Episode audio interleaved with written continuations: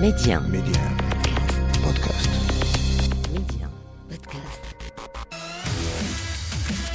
مرحبا بكم. معكم وديع أحتي في بودكاست استوديو الرياضة أحد أقدم البرامج الرياضية بإذاعة ميديان نختار لمن فاته الاستماع والمتابعة مقتطفات من أبرز الحوارات وأجود الملفات والأخبار الحصرية.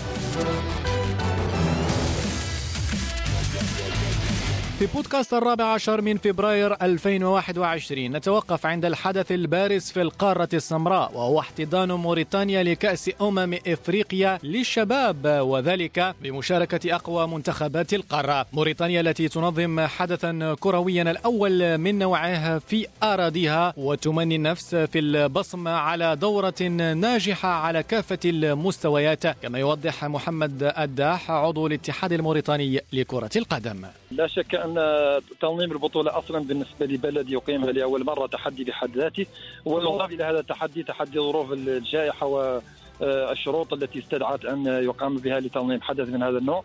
هنالك بروتوكول كما ذكرت من طرف الاتحاد الأفريقي. هنالك أيضا بروتوكولات محلية من وزارة الصحة. ومع ذلك نحن خلال الأشهر الماضية وخاصة خلال الفترة الأخيرة الشهرين الأخيرين كان كل التركيز هو على تدريب أطقم فنية وصحية.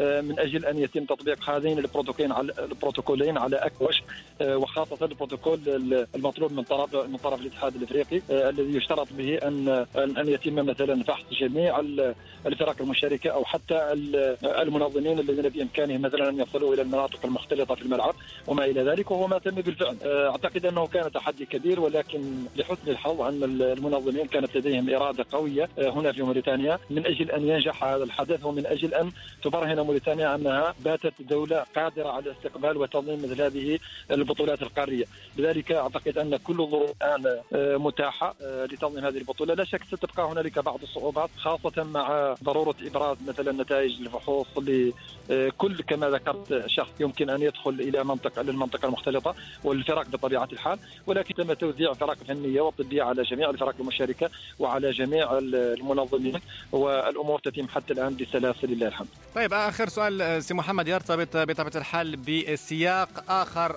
مرتبط بهذه البطولة هو ترشح أحمد ولد يحيى إلى رئاسة الكاف. يوم أمس قدم مشروع أمام أنظار العديد من رؤساء الاتحاد الاتحادات القارية. ما الذي يشكل هذا الترشيح في سياق هذه البطولة وتقديم مشروع أحمد ولد يحيى يوم أمس؟ هي كانت يعني فرصة جيدة بالنسبة للأخ أحمد أن يقدم برنامجه عشية انطلاق هذه البطولة بحضور نخبة من رؤساء الاتحادات في أفريقيا على رأسهم طبعا رئيس الاتحاد الجامعة الملكية المغربية الأخ فوزي لقجع الذي كان حاضرا معنا إلى جانب عدد من الإخوة المغاربة، هنالك أيضا رؤساء اتحادات شقيقة مثل ليبيا وتونس، كانت فرصة للسيد أحمد أن يبرز أو يقدم برنامجه الطموح الذي كان أجمع الجميع هنا أنه كان برنامجا واقعيا وفي الوقت وفي الوقت نفسه كان برنامجا طموحا يلبي رغبة وطموحات الافارقه جميعا من أجل أن يتم تطوير الكرة الإفريقية وأن يتم الوصول بها إلى المكانة التي وصفها السيد أحمد نفسه في كلامه المكان اللائقه بها كقارة كقارة منافسة لنظيراتها في خاصة في أوروبا وآسيا وامريكا اللاتينية.